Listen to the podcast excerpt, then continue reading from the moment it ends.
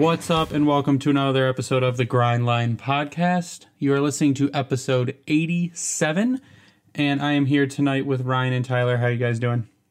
I'm doing pretty good. I mean, the Wings are now out of the playoffs, which we all knew was going to happen. But I'm pretty satisfied to see what they did at the deadline, which I'm sure we will get into as this podcast goes on. But Ryan, how are you doing tonight? Wait, wait, we're talking about the deadline today? That's so weird. No, Did that happen? Crazy. That's No, insane. nothing happened. It was only like you know 75 trades or whatever the fuck it was. Wow, I'm pretty sure it was that's so 35. Is that what it Oh, was? I, I I, I was I was exaggerating, but there was more than than usual. Anyways, I, I'm I'm quite content for how the day played out. Uh, I'm sitting here just kind of going through it. I realized that uh, having a new job on trade deadline day is the absolute worst because I could follow, but not really. So I'm still playing a little bit of catch up, but was able to see Stevie's presser and a lot of things that we'll kind of get delve into here. Did you just make up a word? Dwelve? I said delve, didn't I? I You meant to did. say dwell. I think you meant to say delve. Edit That's that the out. word I'm looking for. Hey, Yeah, my, so stur- my sturgled from earlier. what? Well, yeah, Ryan made up a new word, uh, sturgled. Yeah, you know, spell check was non-existent earlier today. I didn't really. But yeah, I I'm lucky enough to have a job where I am consistently on the computer, so I can follow trade deadline. And you might notice I also have a wonderful new microphone that sounds fantastic. So uh, yeah, today we've got quite a bit to go over. 35 trades, which I We're not covering every one of those. Don't worry. yeah no, which I think set a trade deadline record. I think the record really? was 2010 with 34. I guess uh, last week Bob McKenzie made some kind of comment saying that it could be kind of a a downer of a, a deadline, kind of boring. So I think he needs to say that every year because it was in no way boring. It was even extremely nerve wracking for some teams, but not us really. So do we want to start with our trades or do we want to just go around the league a little bit first? Well, let's do the, the league overview. I think that'd be fair to kind of just give a quick, hey, here's what happened in case you missed it type deal. Yeah, so and some of them we'll stop on to to make a little bit more, I guess, expand a little bit more on them because some of them are a little bigger, but the ones that are not super impactful, we'll just kind of gloss over. I think one of the big winners this year was the Ottawa Senators, who are going into the draft with 14 picks, I believe, Insane. and I think it's six in the first three rounds, which Is it I- six or seven? I think it's six. It's six or seven, but I know they have three first round picks. One of those being San Jose from the Karlsson deal, correct? Yeah, so they could have two Yep, picks sure in the top. Honestly, they're lottery picks, so they could get two picks in the top three, which is Three potentially in the top 10, eh, depending, because the third one that they got today with the Islanders is conditional. It's only top three protected. So if the Isles somehow shit the bed and don't make the playoffs, they can, they'll have three top, potentially three top 10 picks this season. Yeah, it's top three protected. They could, yeah, it's it's insane. So they are one of the bigger winners. One of the earlier trades that happened today was uh, Ottawa got the 2021 fifth round pick from the Edmonton Oilers for forward Tyler Ennis. That was a uh, I'm I looked at that and I said a 2021 fifth for Ennis. I thought that was a little low. Um, but that was uh, one of the I guess it's a small ish trade. But again, that's just Ottawa stacking picks. Think you can kind of look at that one as a steal too. I mean, Tyler Ennis, he's he's a great little role player. To get him for a fifth round pick for what you know that he can provide, he's fast, he can bring offense, he can play defense. I mean, that's a very generalized statement to make. I get that, but it's what you look for in most players, especially if they're going to be a depth forward. So, I mean, good on them. Yeah, I think Ennis. The only thing about him, again, you're you're reaching to these players that are hitting their 30s. So Ennis has probably peaked. He had Right, uh, yeah. 33 point. He's had 33 points in 61 games so far this season, which is uh, good for no good for who I guess they're probably going to throw him on their third line, maybe in Edmonton, fourth line. So 33 points for a guy that's going to play third or fourth line wing. Again, yeah, not bad, but a fifth round pick is not in 2021 is not a lot to give up for a guy, a, a good depth guy that you're getting in um, Yeah, in Tyler. in Ennis. comparison to where they're at, yeah, in regards to what they were giving up asset wise. Yeah, one of the other big winners from this trade deadline were the Carolina Hurricanes, who gave up a ton of capital, um, but got a lot of really good players in return. So they traded their 2020 first round pick to the New York Rangers in exchange for defenseman Brady Skjei, which Huge um, gang. yeah, and that came at like the deadline, like right before three o'clock. Someone tweeted That was out, broke it at like 259, I think it was. But yeah, they sent someone I, and I'm gonna have to go back and, and check and credit who who tweeted what, it out. what her name was. Yeah, but but she said I'm I'm pretty sure Brady Skjei is going to Carolina, and it was a 2020 first round pick. Now a lot of first round picks were also thrown around, um, but not in a good fashion. Um, the Tampa Bay Lightning traded their first round pick to San Jose for forward What are they? Barclay Goodrow and a third round pick. Yeah, well, you know Steve Yzerman ain't running that ship anymore because he wouldn't have given up a first round pick for Barclay Goodrow. I even tweeted it out. I said Barclay Goodrow for for a first round pick. Has BriseBois been sleeping the entire time that uh, Yzerman was in Tampa? I don't think he learned anything Apparently. at all. Uh, like, what did you pick up from Yzerman? Now, a lot of people will say that oh, well, they traded a first for Blake Coleman, they traded a first for Barclay Goodrow. But they're doing that because they are decent players who are cheap and still under contract next season Yeah, because they're an gonna- additional year. That's the key point of it all. they're going to end up running into, like we talked about before, they're going to run into cap trouble.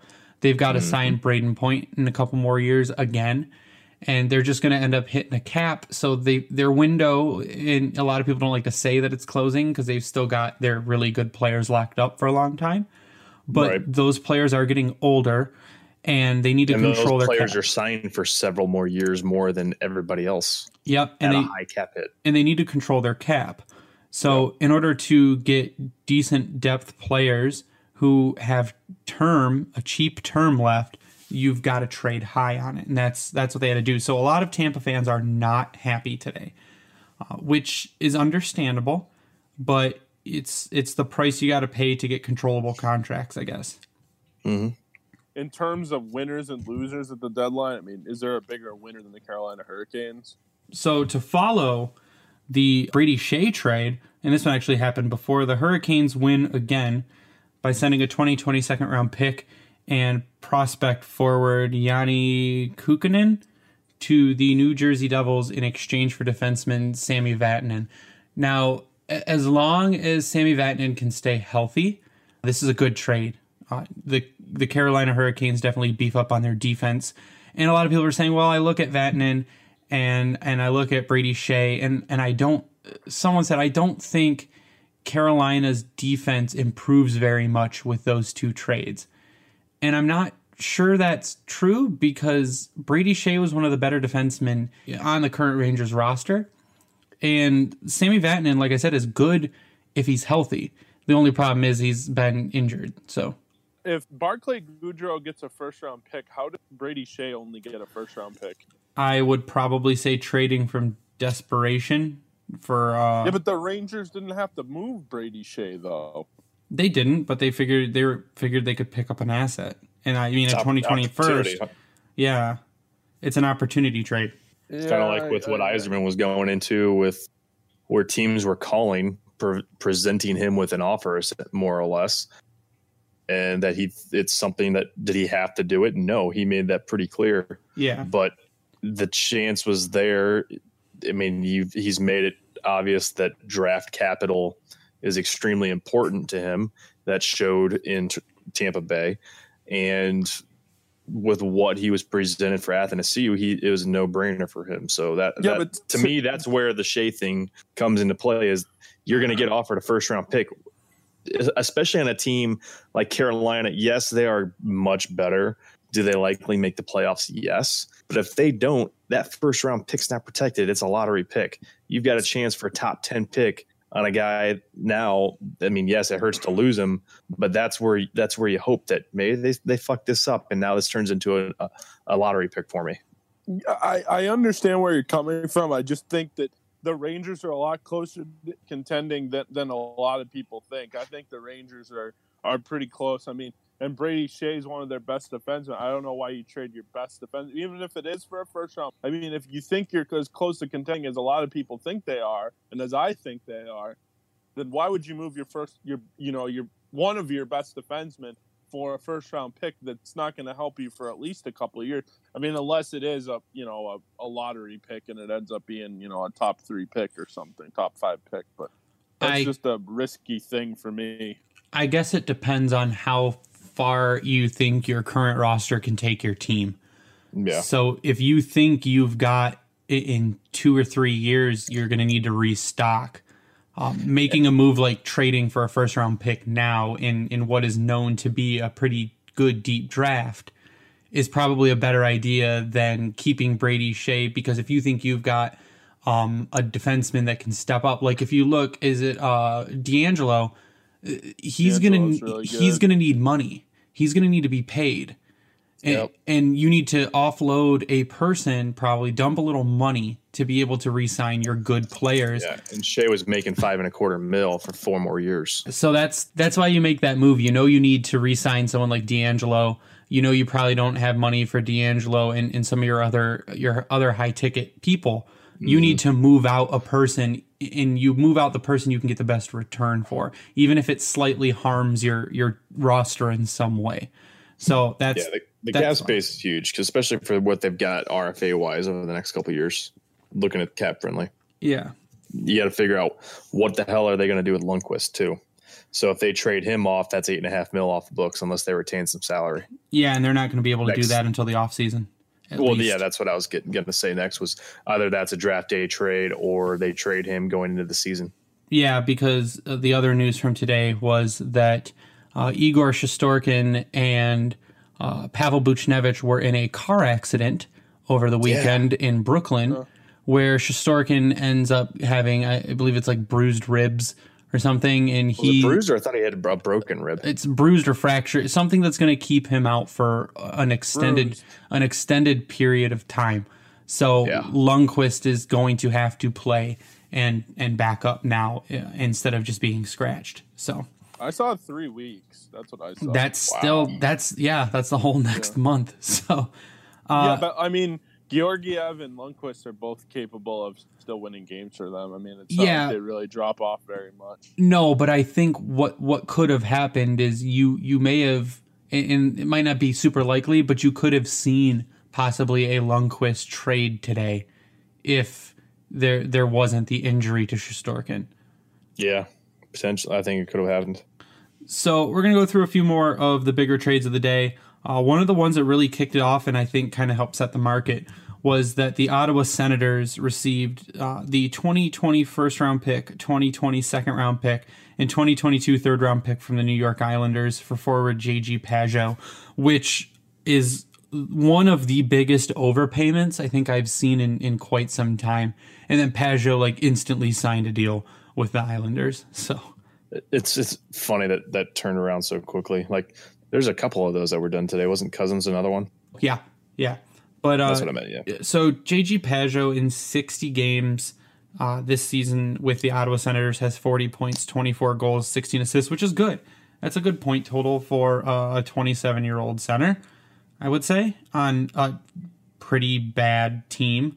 But mm-hmm. if you look going back, in the 2018 19 season, he only played 39 games and had 12 points. In the 2017 18 season, he played 78 games, had 29 points. His, his highest total was in the 2015 16 season. He played an entire season and had 43 points.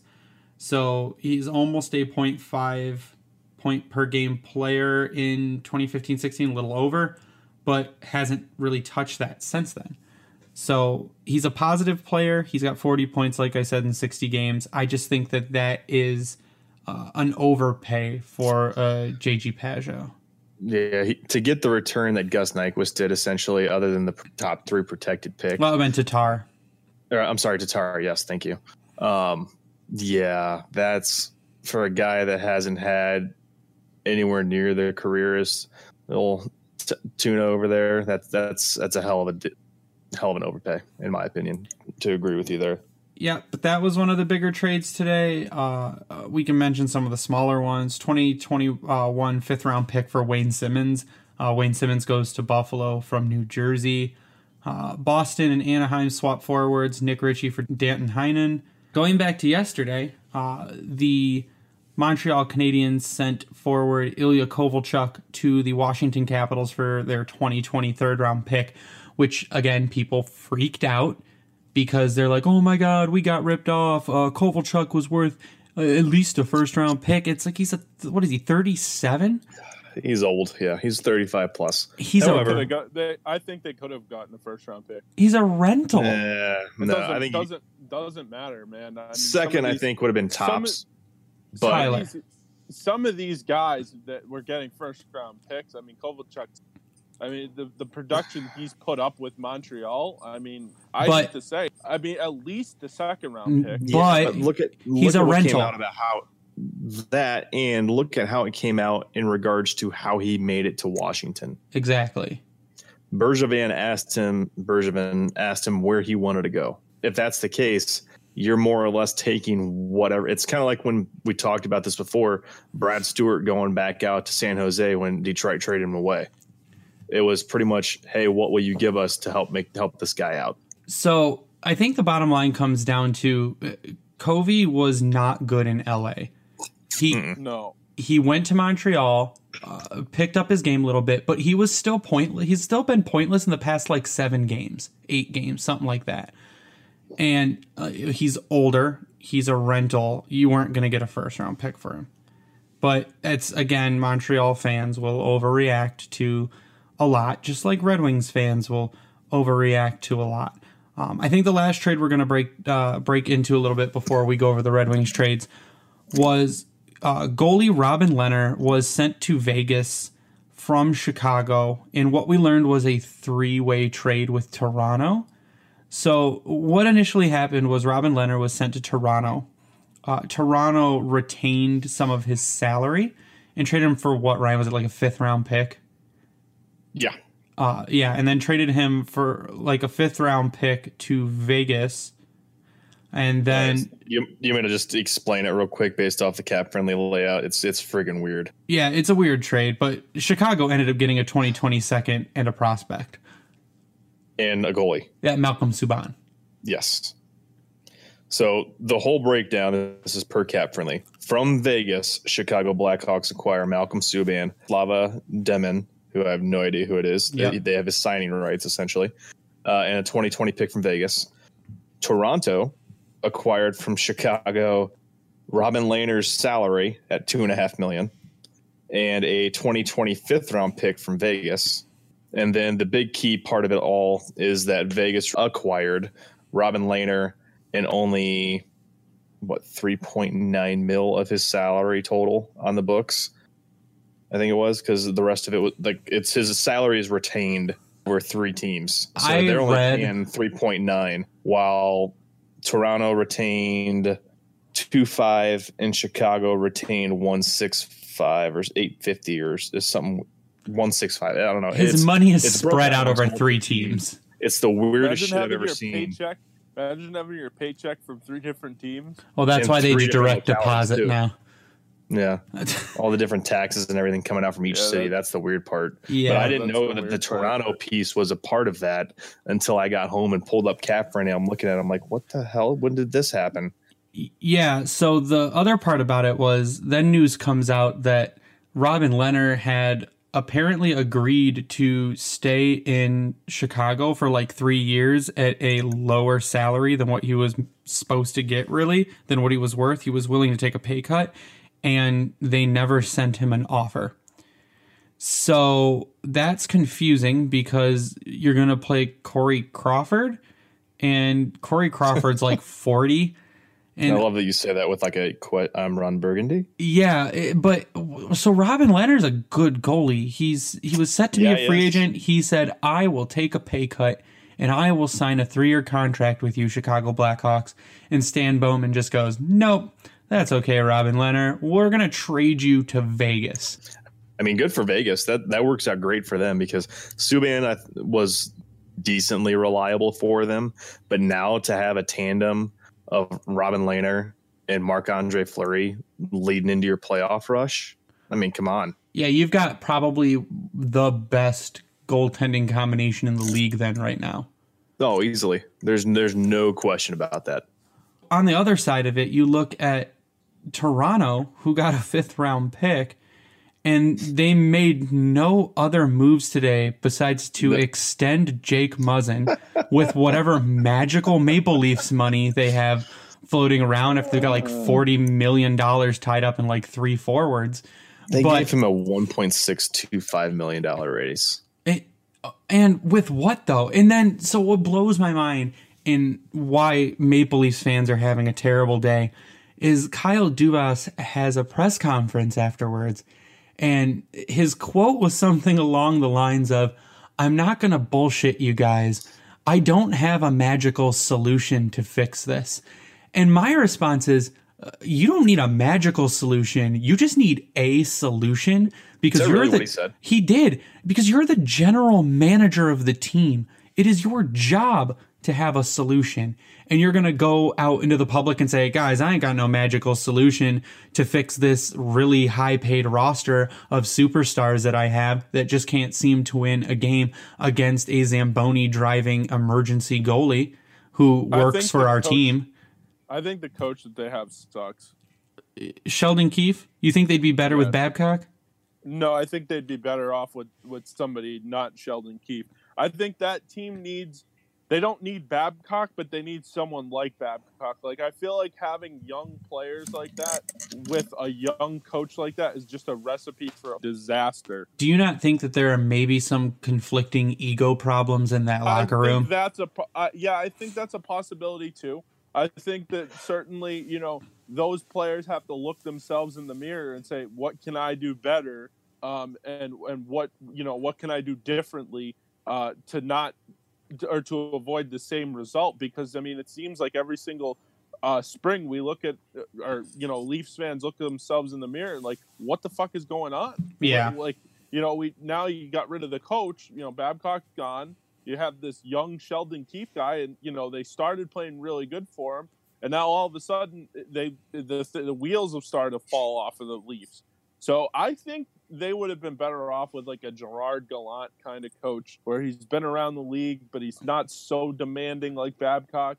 No, I think what that team needs is a John Tortorella coach Yep. because Yeah, but isn't Mike Babcock that? no, no, No. uh, Torts Completely is different. yeah. John Tortorella is strict, and John Tortorella doesn't take bullshit. He's Mike also fun. Mike Babcock is borderline abusive to his players.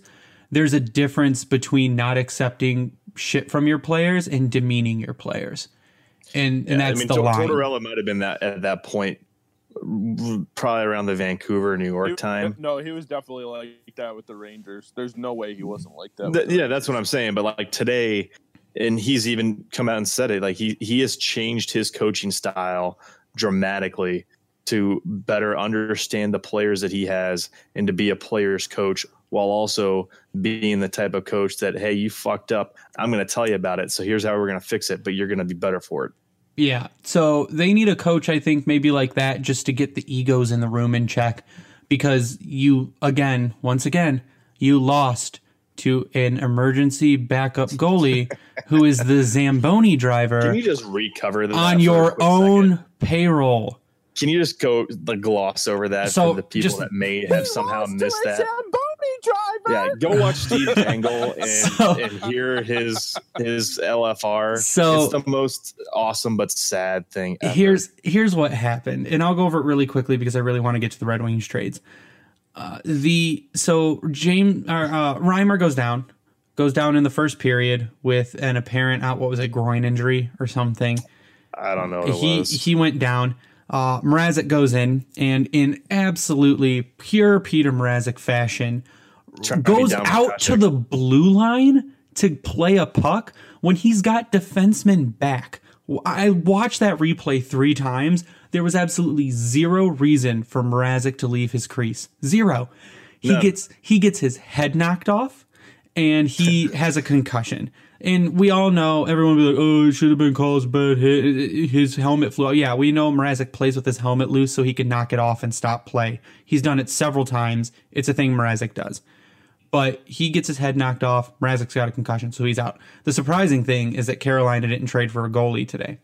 But Yeah, because they're both out for a significant amount of time because they Yeah. had to recall two goalies today. Yeah, so you're in the middle of the second period and you've got to play an emergency backup goalie. Now, their emergency backup goalie just so happens to be the Zamboni driver for the, I believe the Zamboni driver for the Toronto Marlies. He is He is. on, He also he is on the Maple Leafs payroll.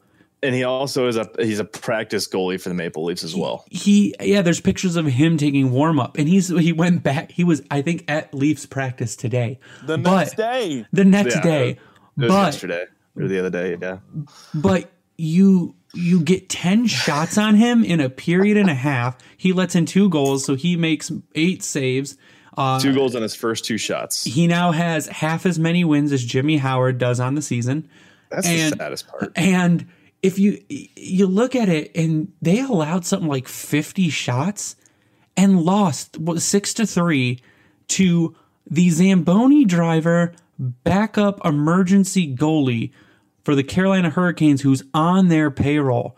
That's embarrassing. And and like Ryan said, uh, we're going to give a quick shout out to Steve Dangle. If you go look at his LFR on YouTube, uh, it's one of the recent ones. He apparently hit a pitch level higher I never thought was possible. higher Man. than Whitney Houston's highest octave that she's hit. If you don't follow him on Twitter, first of all, you're, you're missing out on some amazing content. But yeah, even if you're not, I mean, obviously he's a, he's a Toronto fan. He's he is the the type of guy you you want to base your your fandom off of, if you will. It's crazy but fantastic. He's a Leafs fan you can handle. So go follow him if you're not.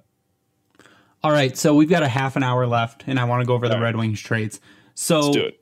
In in the midnight hour, it was, and I knew it was going to happen too, because Mm-hmm. I, I said I tweeted something before I went to bed, like uh, there'll be, don't worry, there'll be a 3 a.m. trade.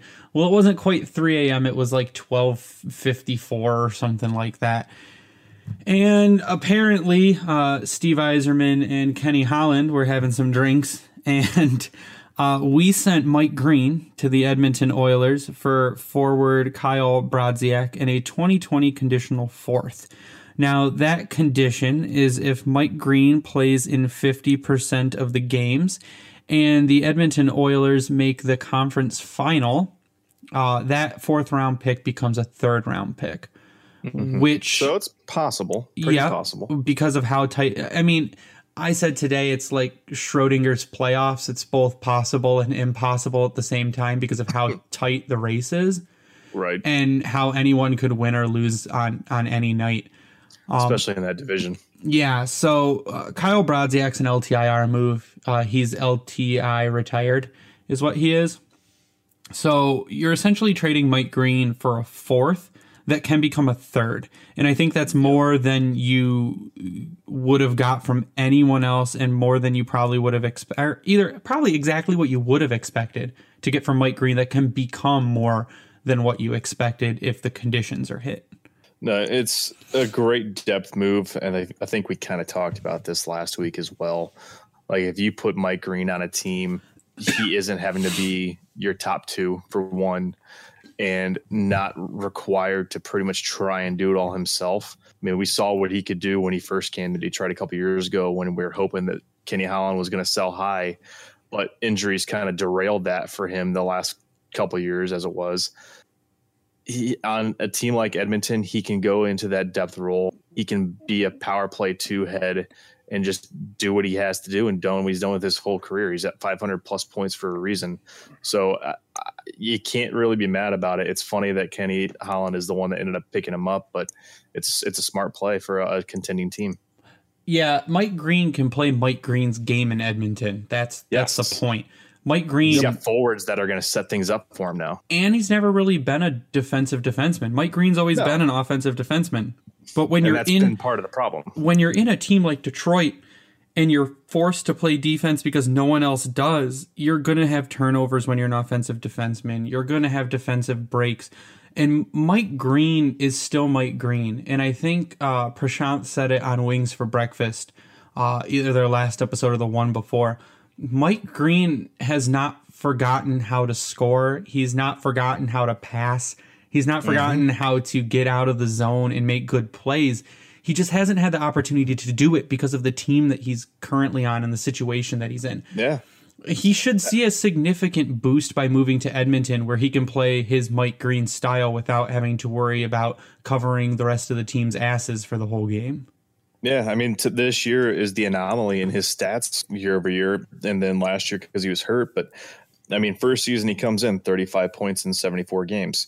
Follows follows that up with 36 and 72. The next season, if it wasn't for injury, he probably hits 40 points again because he had 33 and 66.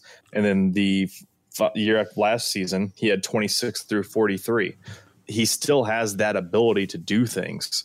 It's just that we suck. Yeah, there's really no better way to put it. Yeah, it, it, still comes down to Mike Green is is still Mike Green. He's not because he hit his magical age didn't immediately fall off a cliff. And mm-hmm. yes, he has looked bad at times, but that's because teams on a team like the Red Wings, his weaknesses can be exploited. Everybody's, yeah.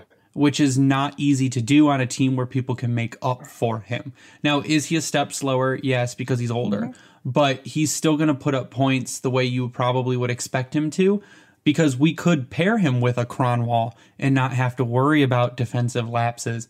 But when you're pairing him uh, on nights with Trevor Daley, or you're pairing him on nights with with Ericsson, or at, at sometimes with Cholowski, where you where you had two offensive defensemen, but then you can pick up the defensive lapses there, where you're probably not going to be able to do that as much as somewhere like Edmonton because even their forwards are, are pretty defensively sound. So. Right I think the the return on that is good. Edmonton gets a good defenseman that can help them on the power play.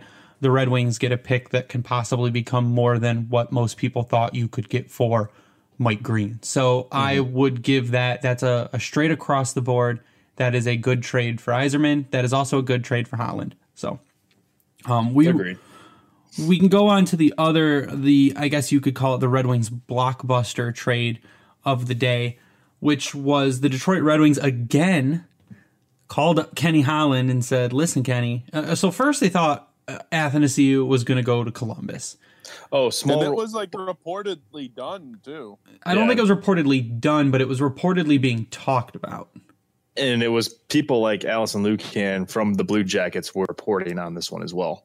Like that's how much traction this thing had. Yeah, and even who who blew my socks off today was Mike Commodore who was yeah. right on like five trades, and before anyone yeah, yeah, else reported them. The yeah.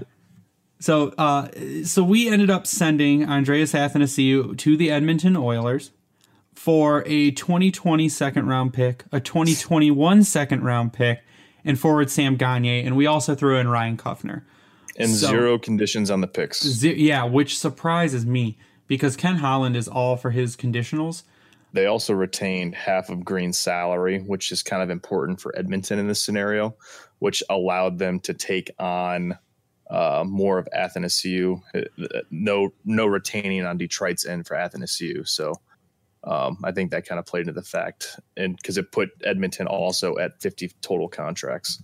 Was I a little disappointed in the return? I guess you could say yes but to get no conditions, like we just mentioned, for the two second round picks, you get Sam Gagner, who's uh, an unrestricted free agent after the season. He's 30 years old. He's a decent offensive forward, in my opinion, based off just watching him the last several years. Uh, when he was in Columbus, he was fantastic. He's had a decent year this year in Edmonton in a limited capacity. He, he's a great. He was a former what number six overall pick? I think it was. He was first, first round, round six, six overall. Number six. Yep. So you're getting another guy. He's not quite to the level that Fabbri's at right now, but yet Yzerman's picking up these players that at one point were the cream of the crop, you could say. And is it a reclamation project? No, he's 30 years old. It's not going to be a whole lot going on, but he's a great two way forward. He's going to give you some offensive ability. I think the key takeaway that I saw that someone mentioned today, I think it was Chump, right-handed shot, which weird Detroit doesn't have a whole lot of those, but he can play on the power play. He kind of fills that role that Athanasiou is leaving vacant. Does he have the speed that he has? No. But overall, it's a new, fresh start for Athanasiou. He can do what the things that he wants to do. I mean, granted, he still has to follow the system of Edmonton, but you put him on a wing with Connor McDavid. You've got two of the fastest guys in hockey on the same line, and it, it allows Double A to just kind of open himself up and do what he needs to do to help the team offensively without having to worry about being a liability defensively. So I think that's a it's a great scenario for him. Yeah, so there were a bunch of people that whined about this trade. I saw some forums on Oh, boy. Facebook. Shocker, right? Shocker. See, there's not your problem. Just on, not even just on Facebook, on Twitter, people saying, "Oh, well, you know, like Athanasiou is this. He should be a. It, we we've still to see the best of Athanasiou." And like, uh, I hate to say this, but like 30 goals last year, I think is the most he's ever going to score. Now, I'll eat crow if if he ends up scoring, you know. 30 goals next year with the Oilers or, or what I think in Edmonton he has that potential. okay, but but here's the thing. In Detroit, and this is all we know. In Detroit, he did not want to play a lick of defense. He No. was not a center. He's not a center. He's never going to be a center. So get that out of your head. That's the first fucking thing. Second thing is he he doesn't play any defense and he's not good enough. We've talked about this before. He's not good enough of a finisher to not play any defense. Phil Kessel is good enough to not play defense or was good enough to not play any defense at all. Well, you've got to he would, score you know, out of your the the mind. back of the net. Yeah. Yeah. exactly. And he does not do that. He's very one dimensional, and that's the word that I kept using today. And people kept getting mad at me for saying he's one dimensional. What else is he? He's not good on the power play. He's obviously not good on the penalty kill. He's Well, yeah, he's good not on played rush. on the penalty kill. He's good on the rush, and that's it. Yeah, I don't think he That's it. has he ever been on the penalty kill. I, I think him and Larkin played together on the penalty kill when they both uh, uh, when FNSU was a rookie. yeah, he maybe had a few shifts. both- shifts. Uh, Yeah, yeah. well, I, honestly, I honestly have no idea. yeah, he's maybe But had a the few thing shifts. is, is like people people say this like, oh, he's part of the core, like he's part of the whole Larkin, Mantha, Bertuzzi. He's not. He's not. He's I don't Okay. even think he was He's for, closer. for Holland either. Say it. He's closer to a Martin Frk than he is to to a, a, a part of the core. So, kind of one of the things that came out today uh, from a Sportsnet writer. So, Eric Engel from Sportsnet came out today with kind of a quote that he said was one of an inter- interesting quotes he got last week about Athanasiou. Now, this is from someone on the Red Wings team. This is- Allegedly. yeah, allegedly from a Red Wings player. Now, he's a Sportsnet reporter. I don't think he's going to make this up. But the quote Hopefully not. yeah, but this quote about Athanasiou, it says these young guys come in and think it's all about the highlights. We've all talked to him to try to get him to understand how he'll be successful, but he doesn't want to listen. It's all up to him now. If I had his speed, I'd go around everywhere, but he just wants to go through.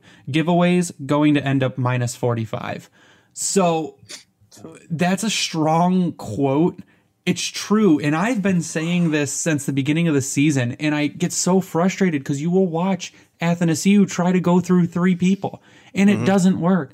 98% of the time does not work. And to do that is not worth the 2% of the time you might make it through.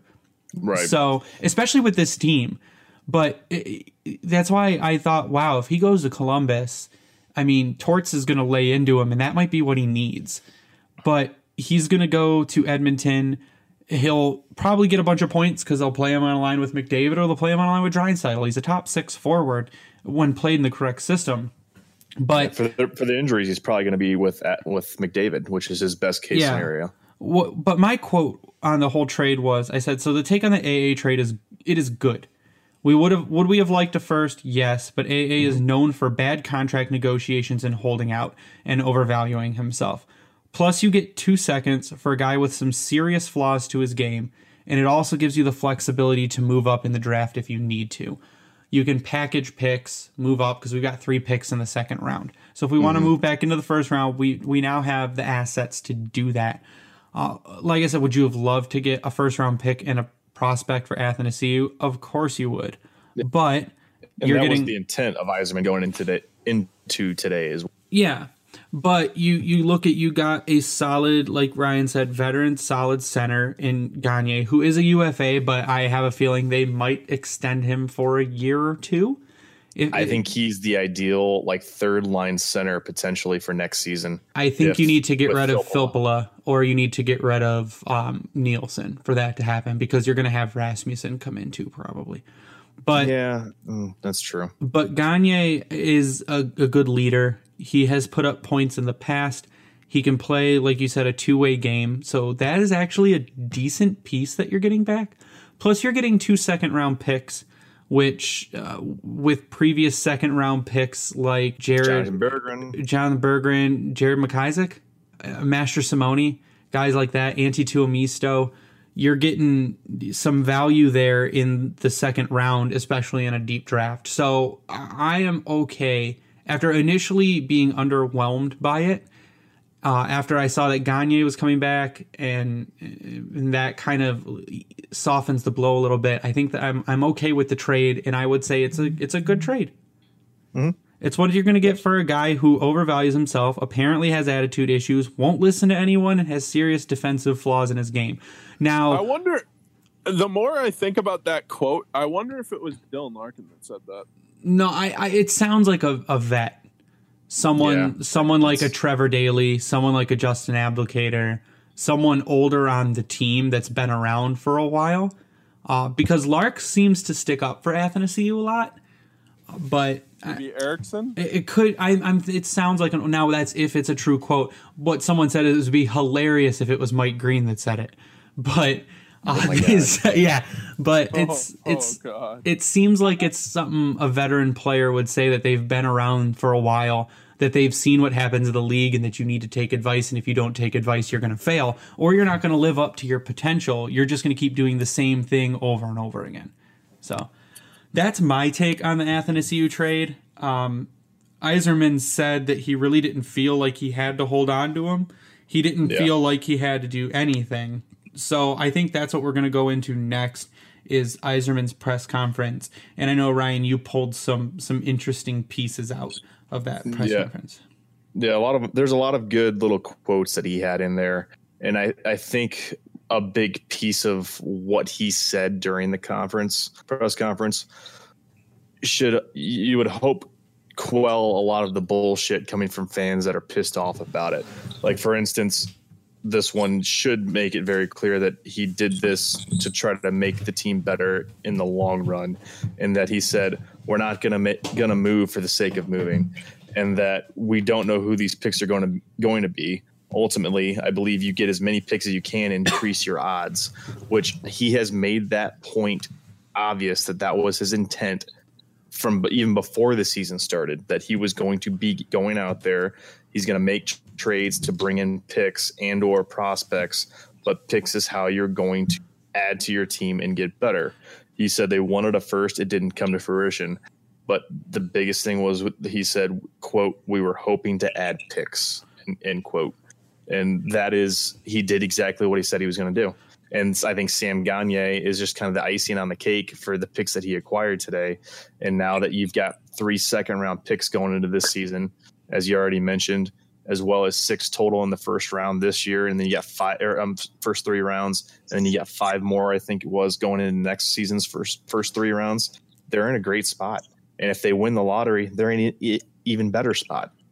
Yeah. So Yeah, I think the the big thing that kind of that came from that was that you just got to give them time.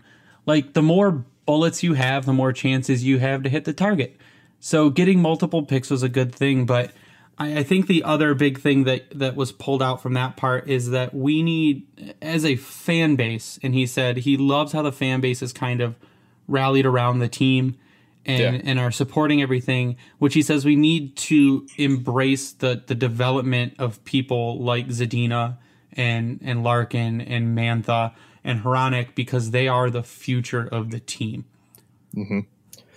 Yeah, and he he really highlighted that point. The fans are still showing up. The fans are being loud, and They're we all- relentlessly wooing. goddamn Oh, you, God. Rohan. Stop It- it's- it's true. shit. It- we're, that shit. we're not we're not talking about that, but it, it's people are showing up. And to I just po- found looked at another quote from Nick Cotsonika on uh, NHL.com for Yzerman. All I can ask for is patience. I don't know what else to say. Yeah, That's, he that's that's what it comes down to. I think a lot of people out there, especially on the social media side, have accepted that. There's still far too many. We need to win now. This is unacceptable. But I think a majority of the people out there are expressing their form of patience and that's why they have such great support and he made the point today that you can it's a hockey market you've got people of all ages playing you got men women boys girls all playing hockey all love hockey in detroit so much and so that they're investing money into it Exactly. And that's why they're still showing up to games. And that's all he can hope for. However, to that point, as he mentioned, you still have to put a product on the ice that they want to come see. exactly And that is his intent with this, how he's made these trades and his acquisitions this year. Yeah, so a couple other things that came from that presser. Um, I hate 97 won the tickets knowledge of hockey. It is They had, they had God, they Caputo and, suck. and Rieger They there today, and it was awful. They don't know what they're talking about when it comes to hockey. No. They don't post talk things hockey. on Facebook. They don't. They, they post things on Facebook like they know exactly what they're talking about. Like just let people that cover hockey so cover hockey. so the problem is is like Ryan said they've got Caputo there and they've got Rieger there. Caputo I think is trapped already in voiced our some displeasure for him before. I'm pretty sure he's trapped in some weird 1980s Red Wings time loop where he doesn't understand any current hockey things. Like he was asking Yzerman today, "Well, what, are you guys thinking about picking a goalie with your first round pick? Are you guys going to?" And he was, of course, he was insinuating that they should take Askarov in a top four. And I'm like, oh my God, just get Caputo out of there, revoke his credentials, uh, get him his walker, and get him out of the arena. Uh, the other thing, and then you bring Jeff Rieger there, and Rieger has maybe a little bit more knowledge, but then Rieger doesn't ask anything about the trade deadline or the rebuild. He's like, "Hey, do you What's think they're gonna? about? Do you think they're gonna retire Fedorov's number?" And Yzerman's like, "Are you kidding me?" He's he was basically like, "That's not my decision. That's up to the Ilitches." He's I like, did like what he said there. yeah, though. he's like, I think there will be heavy consideration, but but that's not some that's not a why why? You can ask that question on any day any interview you have with him. Today is about the deadline in the future for the team and how you think you did. And you ask are you going to take a goalie with the top four pick? And to which Yzerman's basically like uh we probably need to draft goalies later on because any goalie picked in any round can have awesome development and you ask if they're going to retire Fedorov's number. Like, don't even you just know- shut it down. Don't even bother talking about hockey. I'll tell you what. You know what I take out of that that whole press conference? I've talked about this before. He is so hard to get anything out of him. Uh, Steve Yzerman is preaching patience, but there's there's not really much else there that he's saying other than facts.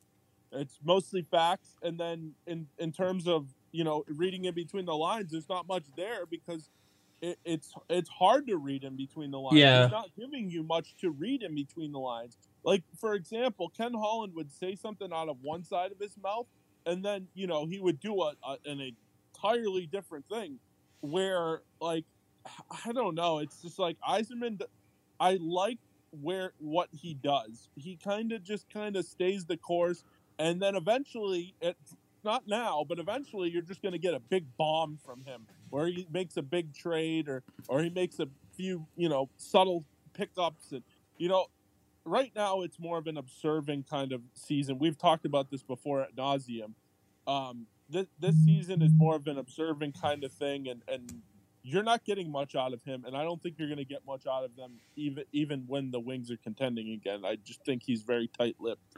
Yeah, it's and and he also lies a lot um, because he doesn't have to tell anyone anything. Like they asked No. him, they asked him about uh like what what's gonna happen going forward with with the guys or, or do you have what your plans? He's like, well, I kind of want to discuss. I would discuss that with them. Like, are you gonna bring up? A Seider or a Veleno or anything like that. Like, what are the plans? He's like, well, I think I'd rather I discuss that. that with them first than tell you guys. Yeah, he's he, basically how he said it was. I want to. I would rather talk to these guys than have them find out through you. How he said it, Yeah, and it was one. where It's like, yes, thank you so much for saying that. one of his other uh, quotes was, "It is unfair to judge Jeff Blashill based on our team's record," which that is a true statement because how, how, many times have we actually said that? Even though we've Well- been back and we've on the roller coaster with him this year. Now, he didn't say it's unfair to judge Jeff Blashill based on the performance of the team. He said it is unfair to judge Jeff Blashill based on the team's record.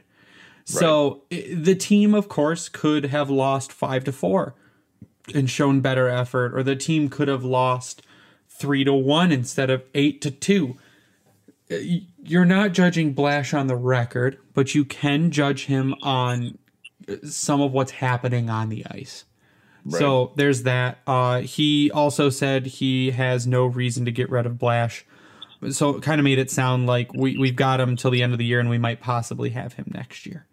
So Yeah, I, a lot of the things that he said too, uh, I think was a big takeaway is that he's making no decisions on anyone right now. He's analyzing, reviewing, seeing how the fin- the season finishes out, and then at the close of the season, because I think somebody asked about what he's planning on doing with all the RFAs. Like, yeah, he said he's going to uh, have discussions at the end of the season. yeah, he's like, I'll start thinking about that now, but I'm in no hurry to make a decision, and I probably still won't until after the season's over with. In regard, and when I say what I mean by that is, what is he going to do with their contracts? How are these guys going to get paid? Yeah. there's no t- extension talk i- at this moment or anything imminent, at least per what he was saying.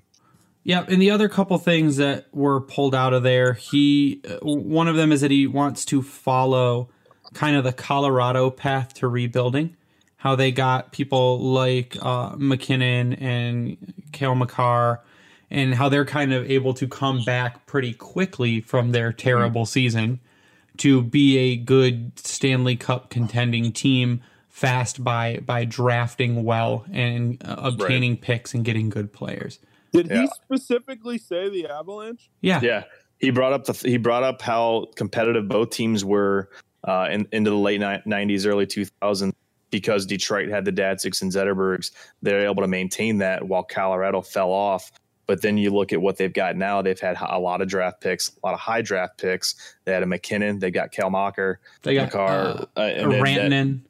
Yeah, guys like that through the draft, which he again emphasized. And the quote after he said that, and I think this is what kind of reinforces everything that he said today is if we stick with it, we'll get it back. And he said too that because they asked him, "How long do you think the rebuild's going to be?" He's like, "I can't tell you if it's going to be two years or three Why years or did they- five years. I don't know." Yeah. Why do people keep asking that? It's why, why is that a question? that 'Cause- you Because feel like you have to ask Steve Yzerman. Like it, it's going to take as long as it takes. And you know what? When when it when you finally are good again, and the games are important at Little Caesars Arena and all that, you're going to be happy. So just be patient. Why do we have to sit there and ask the man that's in charge how long the rebuild is going to take? Who knows how long it's going to take? Yeah. It's going to take as long as it takes. they're trying to glean as much information as they can from him to see if he maybe has a timeline that he wants to stick himself to. But he really said today said he didn't. Now what we thought is it might be like a three year timeline based on the Nemeth contract and the Filppula contract and some other moves, but he he basically said today I don't have a timeline. I don't know how long this is going to take. It, it, it can be two to three years depending on how those draft picks play out. Yeah, it's like there's a lot of guys in the system and getting ready to make their way over to Grand Rapids hopefully in the next year or two. Like your McIsaacs, Berggrens, Tuomisto, and, and and the sort. There's the guys that are currently in Grand Rapids that we always talk about. With uh, one's already been up with Lindstrom right now. Uh, you got Hronek is in the roster now. You have Veleno, Rasmussen, guys like that making their case to be in Detroit. So the potential's there. It's just whether or not they can take that individual step which was again something that Yzerman reiterated today. Yeah, and we've said too, like it's it's going to take time, but we could be a wild card bubble team in two seasons, right on the cusp, yeah. and then we could be pushing for a cup in in five to seven, d- depending on how it goes. But it's just It- you've got to have they patience. still need that top pick though. They Yeah. they need a top three.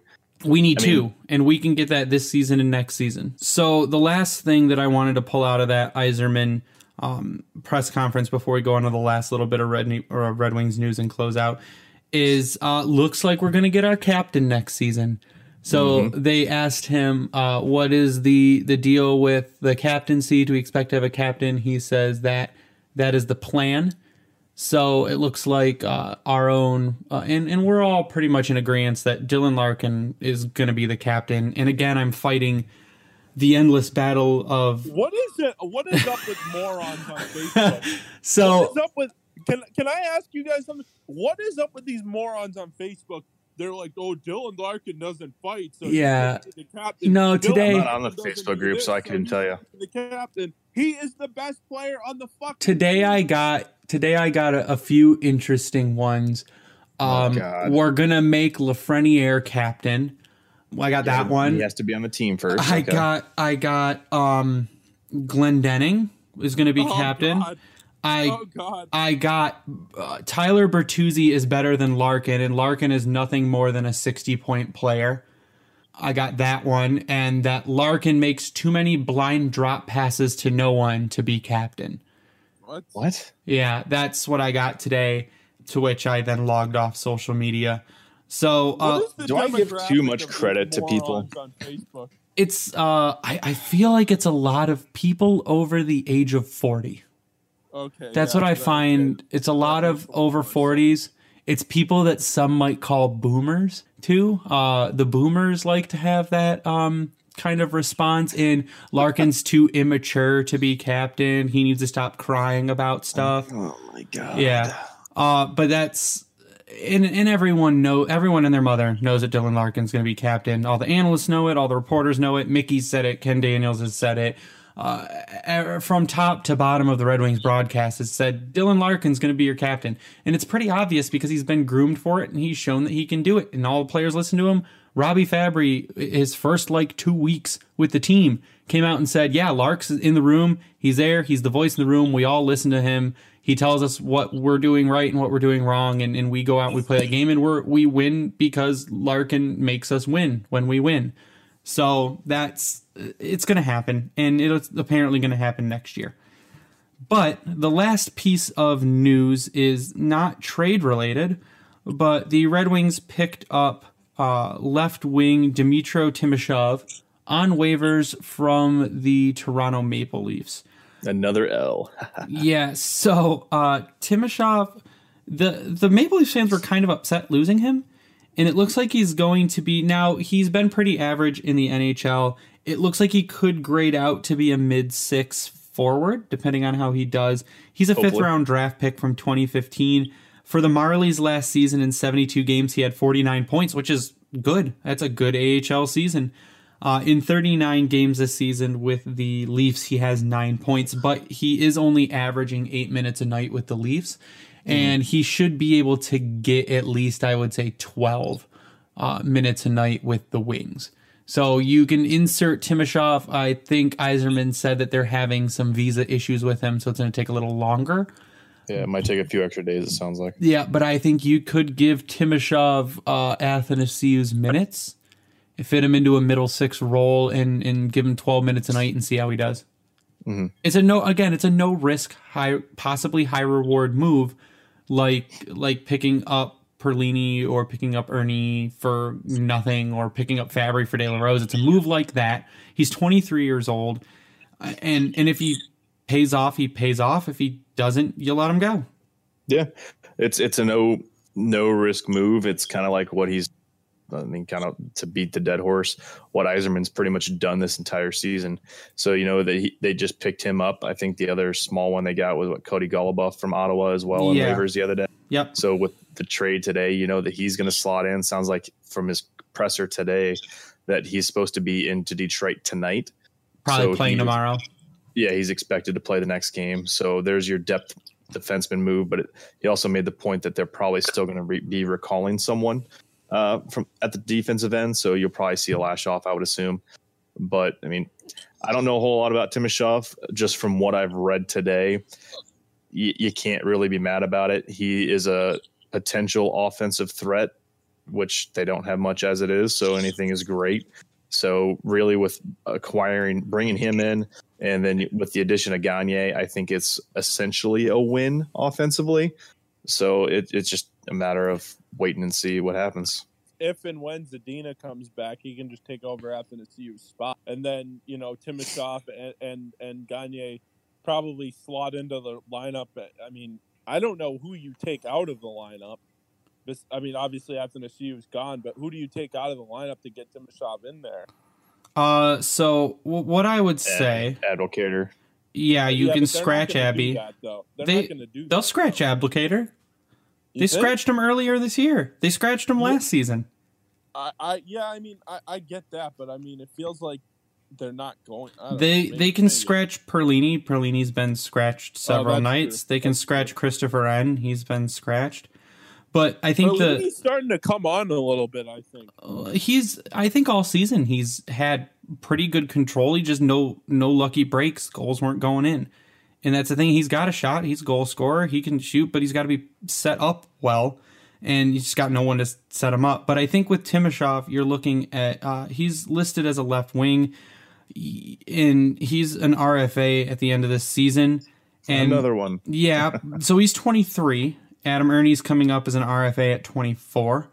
I think I have no reason not to believe that Timashov might be a better player than Adam Ernie, that he might be a better player than Perlini. There's a lot of choices to make now with the roster. So you're looking at Timashov is five foot 10, 192 pounds, so uh, slightly shorter, a little lighter.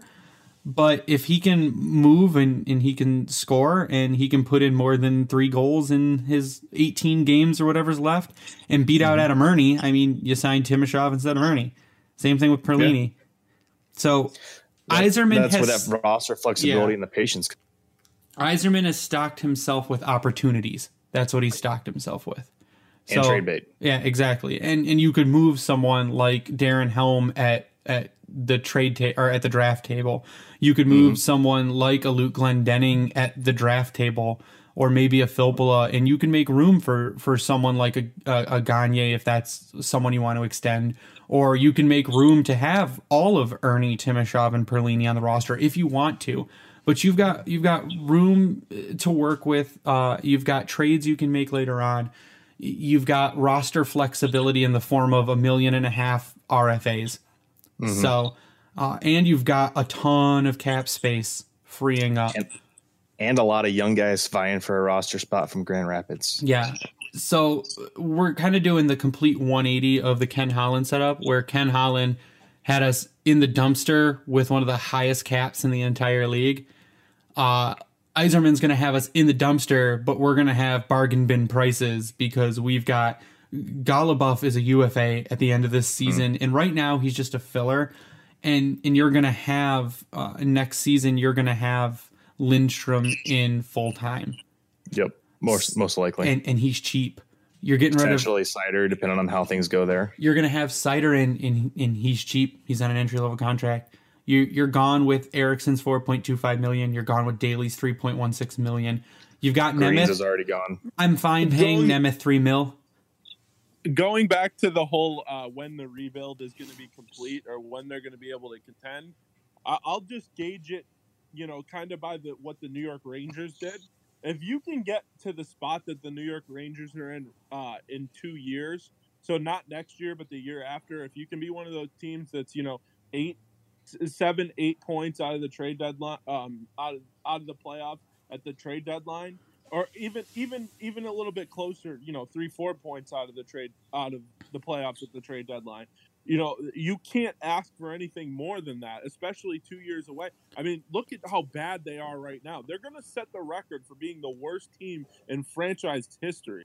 Hmm. So, even if you have 20 more points next year, you could still end up being the worst team in the league and end up with, you know, a top 3 pick and then the year after, you can end up being one of those middle of the road teams where that doesn't really hurt you as much as it as it would right now. I th- middle of the road team. I think if in three to four years you can be what Colorado is now at the cap, the cap Colorado has now.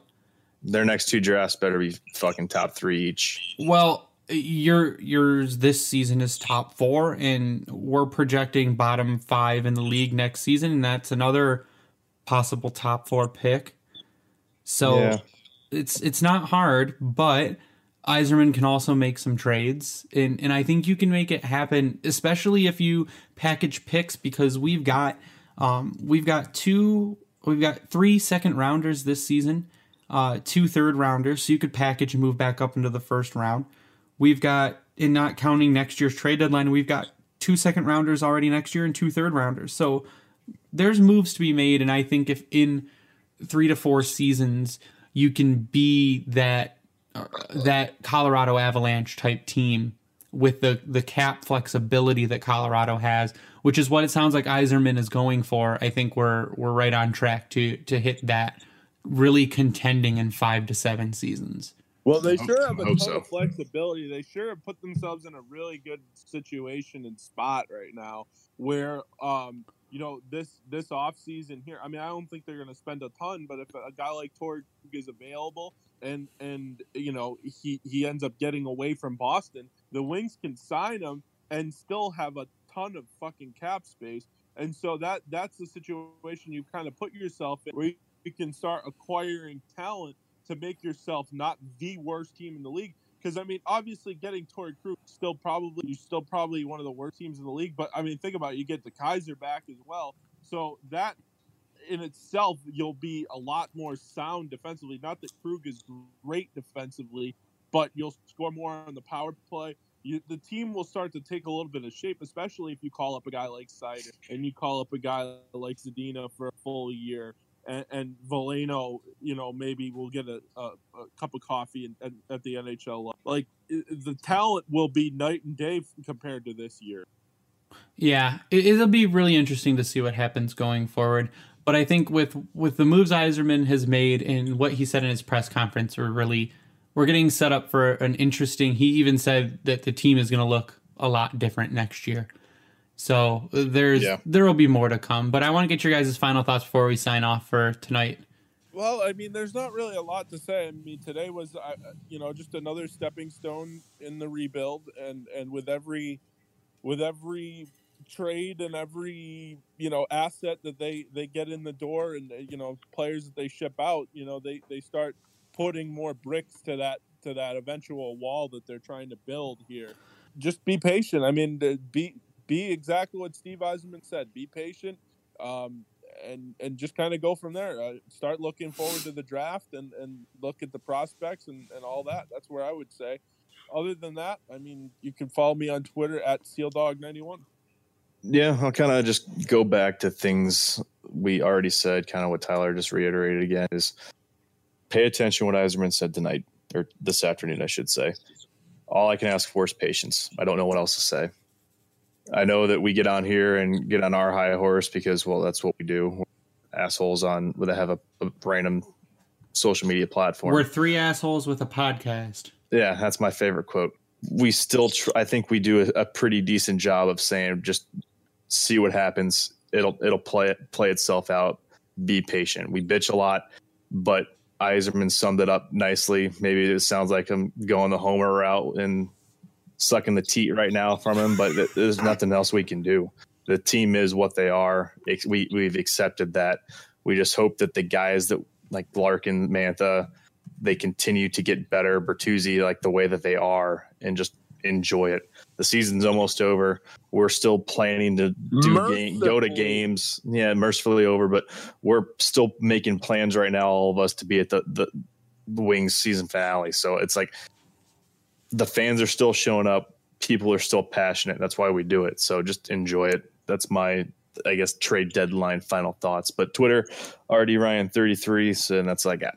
So I'm going to end with uh, the, a little bit of something that happened today. So I was started watching the Yzerman press conference, and I was at work, so the volume was rather low on my computer, and I couldn't really hear.